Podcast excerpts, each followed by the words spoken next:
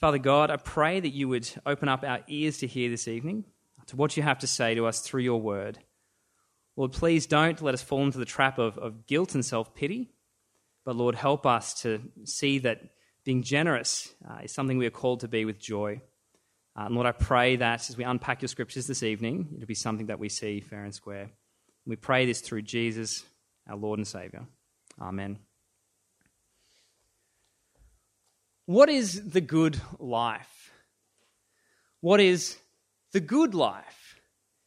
Uh, this is a question that has plagued humanity uh, and philosophers and many great thinkers uh, pretty much as long as we've existed on earth.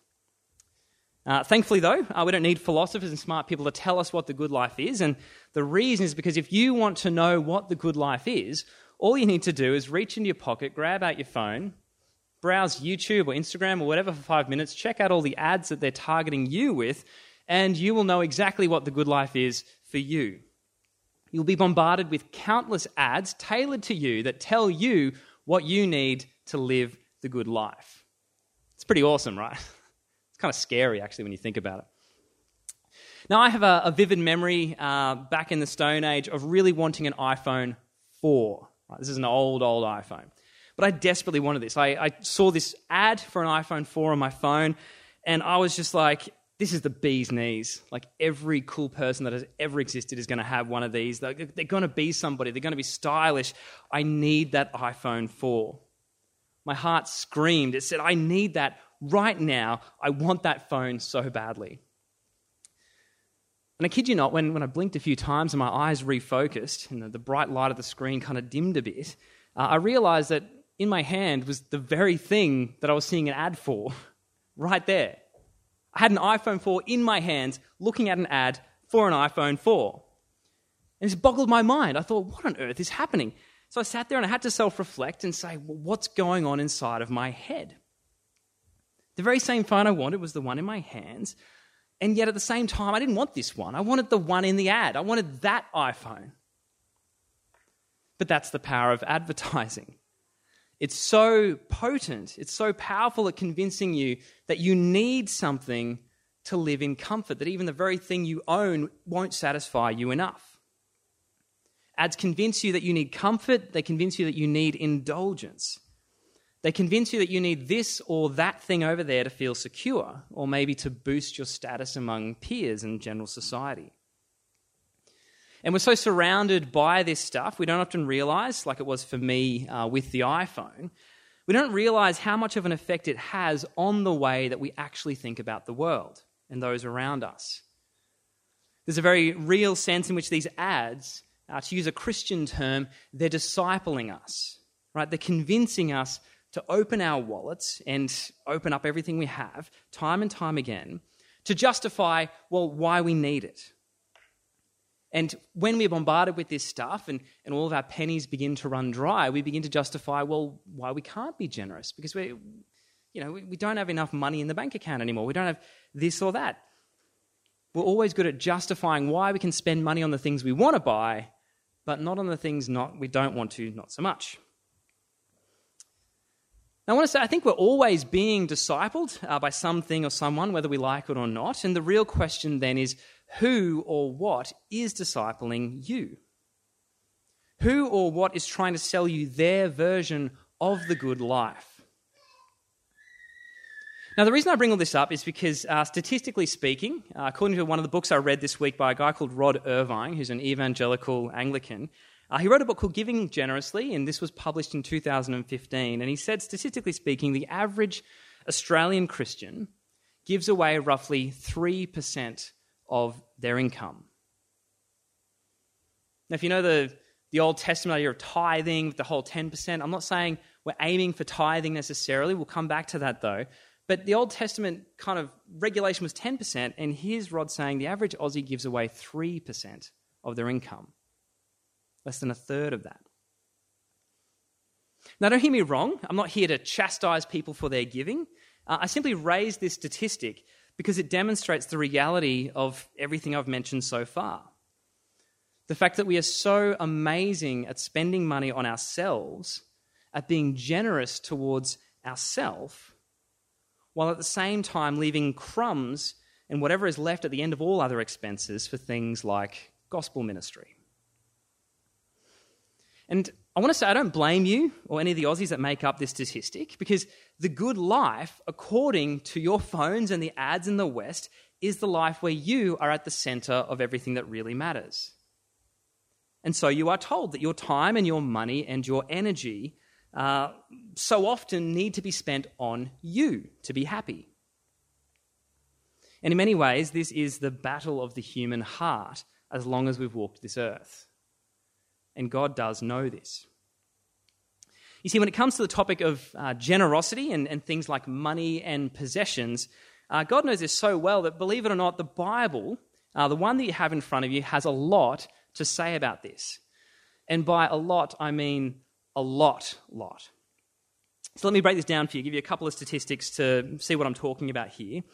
Uh, the Bible, the one that you have open in front of you, it contains over 500 verses on prayer uh, and the importance of prayer. It has about the same number of verses, about 500 or so, on the topic of faith. Do you want to have a guess at how many verses deal with the issue of money and possessions? Well, to put it in perspective, if you were to grab all the passages that dealt with faith, all the passages that dealt with prayer, smash them together, you would have about half the amount that there is on the topic of money and possessions. There's roughly 2,000 verses that deal with this issue.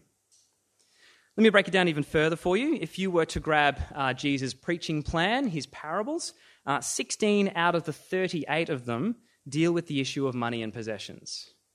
Almost 25% of all of his teaching addresses what we would call biblical stewardship. That is, how we look after the stuff that God has graciously given us.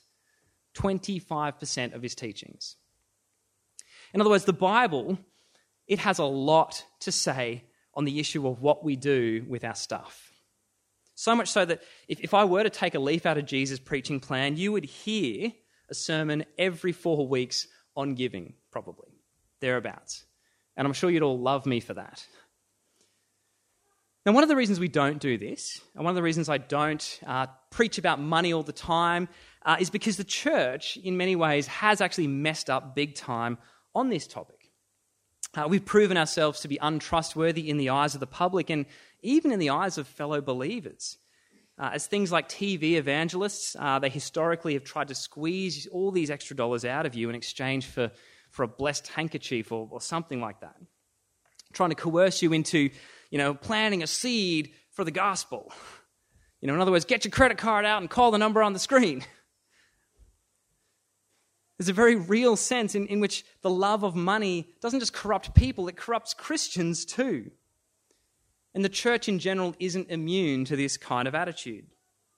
Uh, in fact, even here at Kenmore, we are far from immune to this, which is one of the reasons that, that neither Steve nor I, nor just about anyone, has access to the church bank account. As far as I'm aware, there are two people in the whole congregation, and even when they access, they don't want to know who's been giving what and all that kind of stuff. It's more just so that we know, generally speaking, what's happening with the giving. We don't want to know if you've been slack or generous with your giving. We don't want to know who's been giving what. Otherwise, that'll affect the way that we, we interact with people. We'd prioritize some and not others and in the hopes of favor and things like that. The human heart is just so corrupt, this is the type of thing that could happen. So we don't want to know. We also don't pass the plate around, apart from the fact that very few people carry cash. There's also the COVID response and all that kind of stuff that goes down with it. But by not passing the plate, it also helps with this because it adds to the anonymity of your giving. It helps the left hand not know what the right hand is doing. Yet at the same time, we can't avoid the fact that the Bible is saturated with teachings on money and possessions, including Jesus' own ministry. So, from time to time, I think it does pay to look at this and to think about this topic. Well, not only to think about it, but to let our guard down just a little bit and listen carefully to what it has to say. Because if you're listening carefully, you might be in for a big surprise because ultimately, believe it or not, the Bible is far less concerned with how much or how little you give. Rather, it's what you're giving says about your heart. To put it another way, God is far more concerned not with your money, In fact, he makes it crystal clear that, that the earth is his and everything in it. The, the opening of Psalm 24 here. Right? God already owns everything. He owns every penny that's in your bank account, every investment you've ever made. There's nothing that you own that doesn't already belong to God or that He's graciously given you to look after. And so I think it's fair to say that God is less concerned with how much or little you have of your own money. Rather, He's more concerned with your heart and what your generosity or lack thereof says about what's going on in here. In other words, I'm not here to tell you that KPC's budget needs a good injection in order to guilt or manipulate you into giving this evening. Uh, in fact, to make this point clear as day, uh, I'd like to hope that if you picture this scenario, right? KPC, amazing megachurch, rolling in the dosh. Student ministers all have Maseratis or bad, bad example. They'll be driving around in a Camry or something like that. But we have all the money in the world, right? Millions and millions in our bank account. We have a state of the art building. We have many flourishing ministries, people coming to Jesus left, right, and center. We have no worries about money, no worries about receivership or the capital fund and everything that goes with that. Even if we were like that, we had everything we'd ever needed. If we had decided never to do a talk on gospel generosity, then we would be robbing you of the opportunity to experience significant spiritual growth in all your own lives. You see, regardless of the bottom line of the church, the purpose of this talk, I would hope, would remain the same. Because when it comes to the topic of giving and generosity, God is primarily concerned about the heart. Now, we have had a few call outs over the years uh, for financial support. Uh, I mean, we have half the student ministers in Queensland uh, living here at the moment. Uh, if you have your outline, I don't have one with me here, but you see in the notices in the top, uh, we've included details of how you can support Andreas, who's working with us through AFES. He's essentially volunteering for KPC. So we do ask for your support, but it's never to force your hand begrudgingly or out of guilt. In fact, that's the last thing we want. Uh, if we pull up the famous uh, giving passage in 2 Corinthians 9, um, you'll probably recognize this when it says, Each of you should give what you've decided in your heart to give. Not reluctantly and under compulsion, for God loves a cheerful giver. Now, this word cheerful here, uh, is a tidbit of information, uh, the modern word hilarious kind of stems from that. You can't apply the word hilarious back to this word here, but the word in its root kind of means full of cheer, right? Full of happiness. And I can't remember the last time I ever kind of clicked submit to a payment. I was like, I'm so happy about that. It just feels so contrary to everything we are told. But when you read something like this, then it does make you stop and think. When was the last time your giving generated a deep joy in your heart? Now, having said this, uh, Paul he does make it very clear that your giving is not to be reluctant, it's not to be under compulsion. And so the catch cry we use, I stole this from our website here, but it's the one that we generally use to describe the way we would like giving here, is to be considered, consistent, and generous in financially giving to the church and other gospel ministry. The first one, if, if you're considered, I would have hoped that before you gave, you would have thought and prayed things through. In fact, I would argue if you're a regular giver and you've kind of set and forgotten, uh, perhaps at the beginning of each year, have a rethink through what you're giving and why, and pray over it. It's a helpful exercise to get the heart in check. If you're married, I, I would hope that you'd also have spoken with your spouse before you give, not just on the fly, not just willy nilly, we're not looking for you, in other words, to, to kind of you know, set up the amount and then kind of close your eyes and at a distance, kind of click the enter button and go, oh, there it goes, kind of thing. I don't think that's a helpful way to think about it because the set and forget, while it can be helpful for consistency and, and the other parts of that, I don't think it helps with the considered part. So I think a yearly um, assessment of what we give can be helpful, not because we need the money or anything, but because your heart needs to know what's going on essentially it's, it's a check in with your own heart. And I think as a Christian, that can be very, very helpful. Uh, Jesus, he highlights the importance uh, as well of things like this when he says this. Uh, another famous one where your treasure is, there your heart will be also.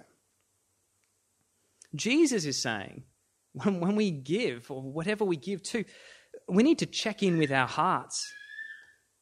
In essence, what this is saying is where your money most easily flows to. You know, you, you show me where your money easily flows to, and I'll show you what you really value in life.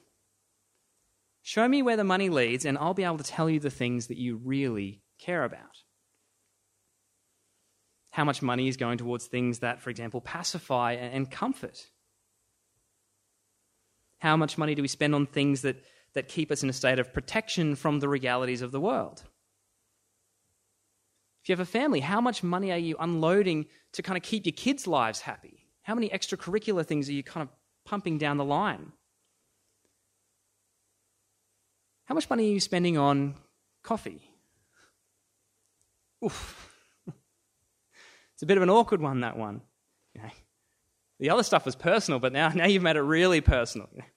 Now, don't get, don't get me wrong, right? Coffee is amazing. I think it is a gift from heaven. In fact, I think the coffee plant, there's no evidence for this, by the way, but I do think if you had archaeological digs around the side of Eden, you'd probably find the coffee plant predates the fall.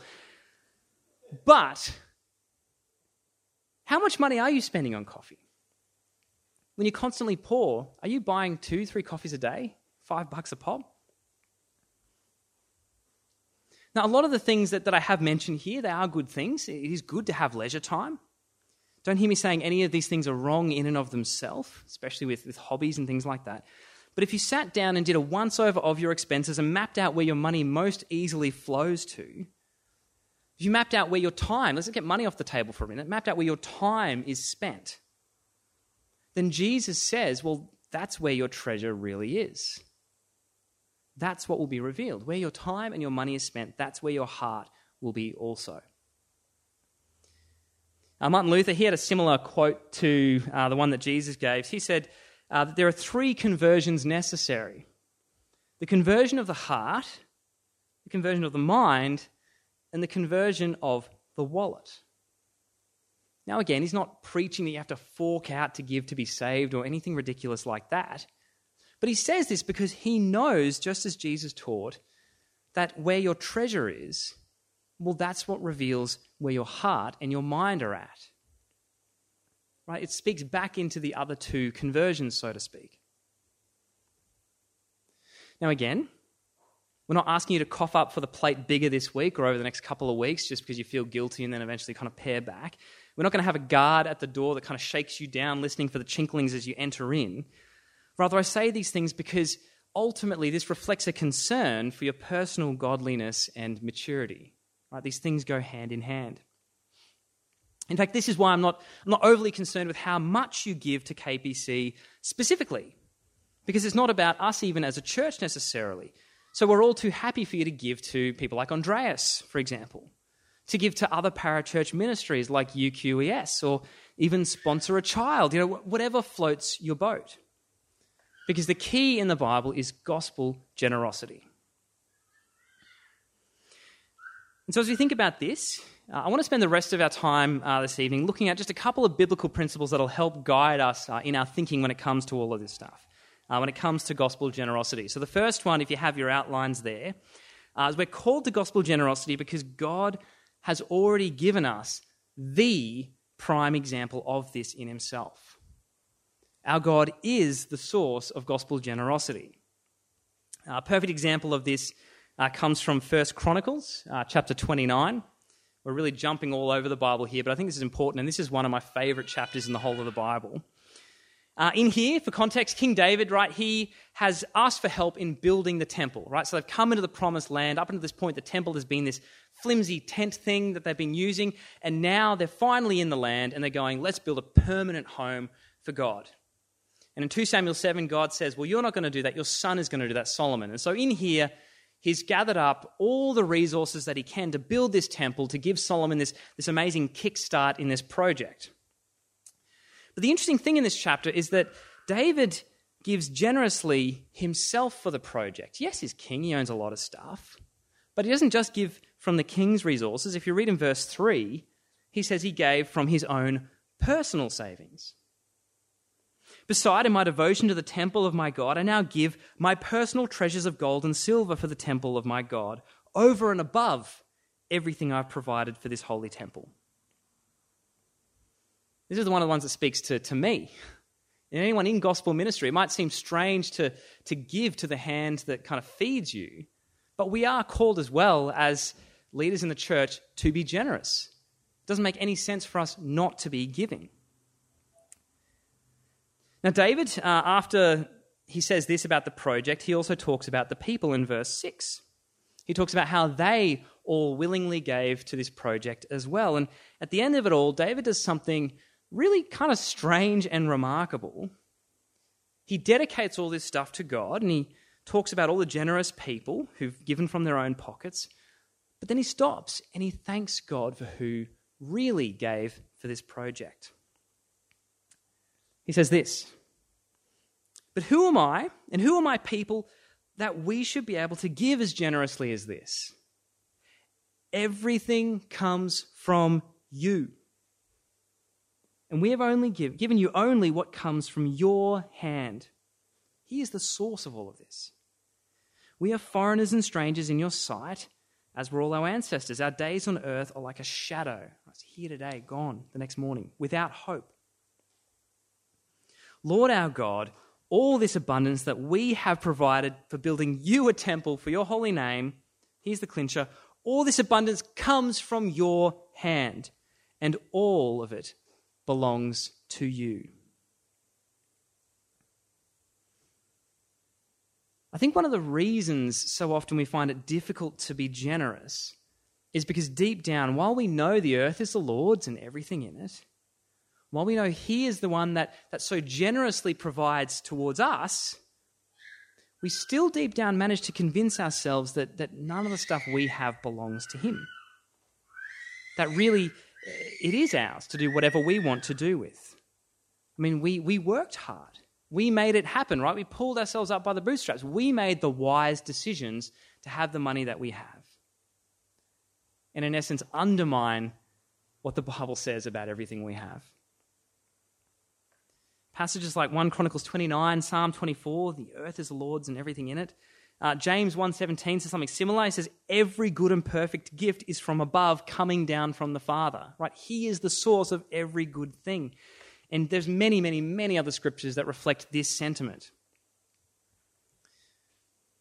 But the ultimate example of being gifted everything we have and everything we are really is seen as we look to Jesus as we consider God's role in gospel generosity, as we see the ultimate example of Jesus himself uh, in the second letter to the Corinthians. So I'll pull that one up here as well. This is 2 Corinthians 8. He says, For you know the grace of our Lord Jesus Christ, that although though he was rich, yet for your sake became poor, so that through his poverty, so that you through his poverty might become rich. Now, Paul's not talking about money here. We don't want to make the mistake of thinking that's what he's doing. He's, he's using a metaphor, a monetary kind of metaphor, to talk about Jesus' richness in terms of his glory in heaven.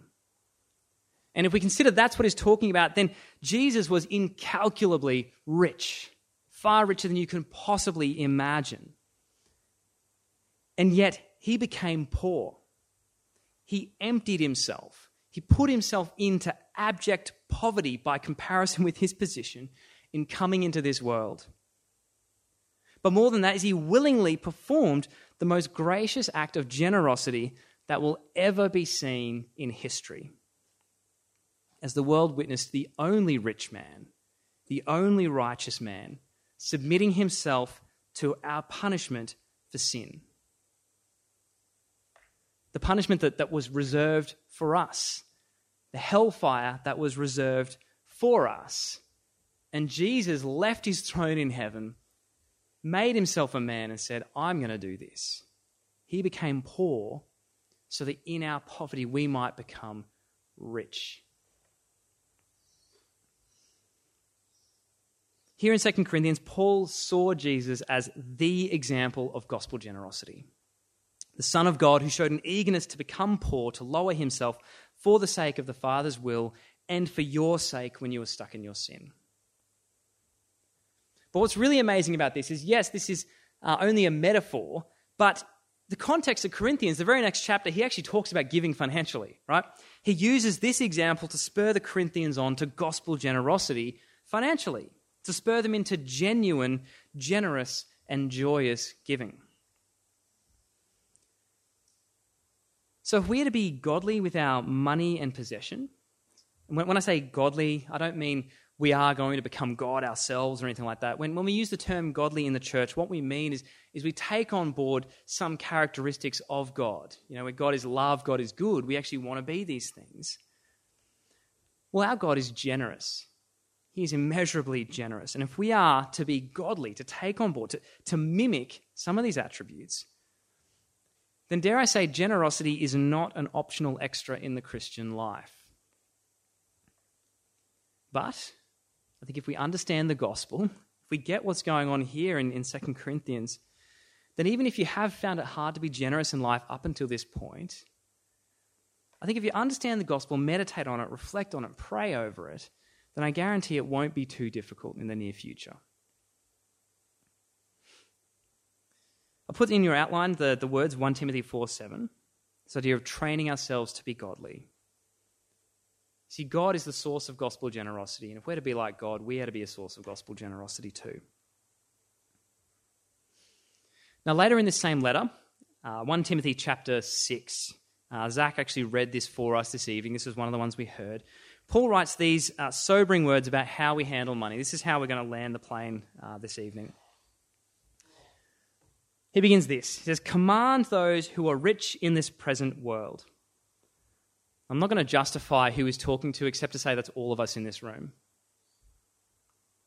Command those who are rich not to be arrogant, nor put their hope in wealth. It's a hard one. We're not to put our hope in wealth, which is so uncertain. But command them to put their hope in God, who richly provides us with everything. And not just everything, get this, with everything for our enjoyment. Did you ever know that? That the Bible actually calls us to enjoy things, it calls us to enjoy God. It's amazing. God richly supplies everything for our enjoyment.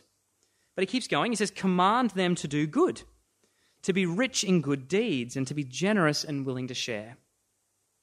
In this way, they will lay up treasures for themselves as a firm foundation for the coming age, so that they may take hold of life that is truly life.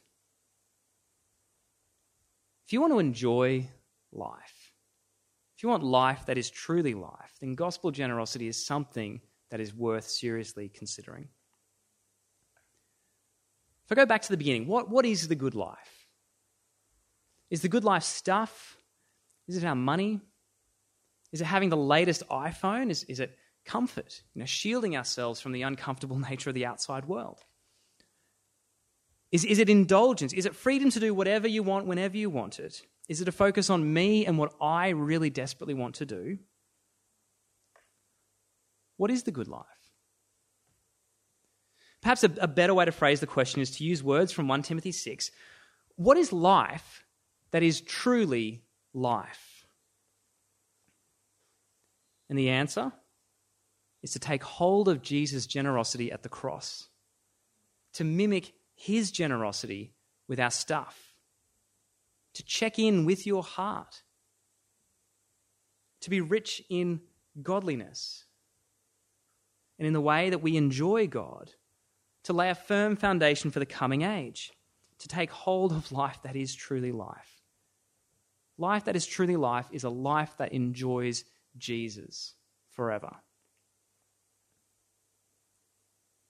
So, as we consider what it means for gospel generosity, I think there's plenty there to chew on. I want to encourage you after the service, as we go to dinner or if you hang around, to, to mull some of this stuff over. Uh, maybe talk with a spouse if you're married and giving together.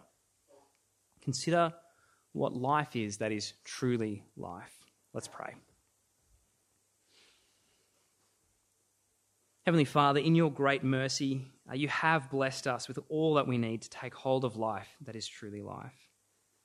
Help us to see the grace of our Lord Jesus, who, though he was rich, yet for our sake became poor. And help us to consider your amazing generosity towards us in the gospel.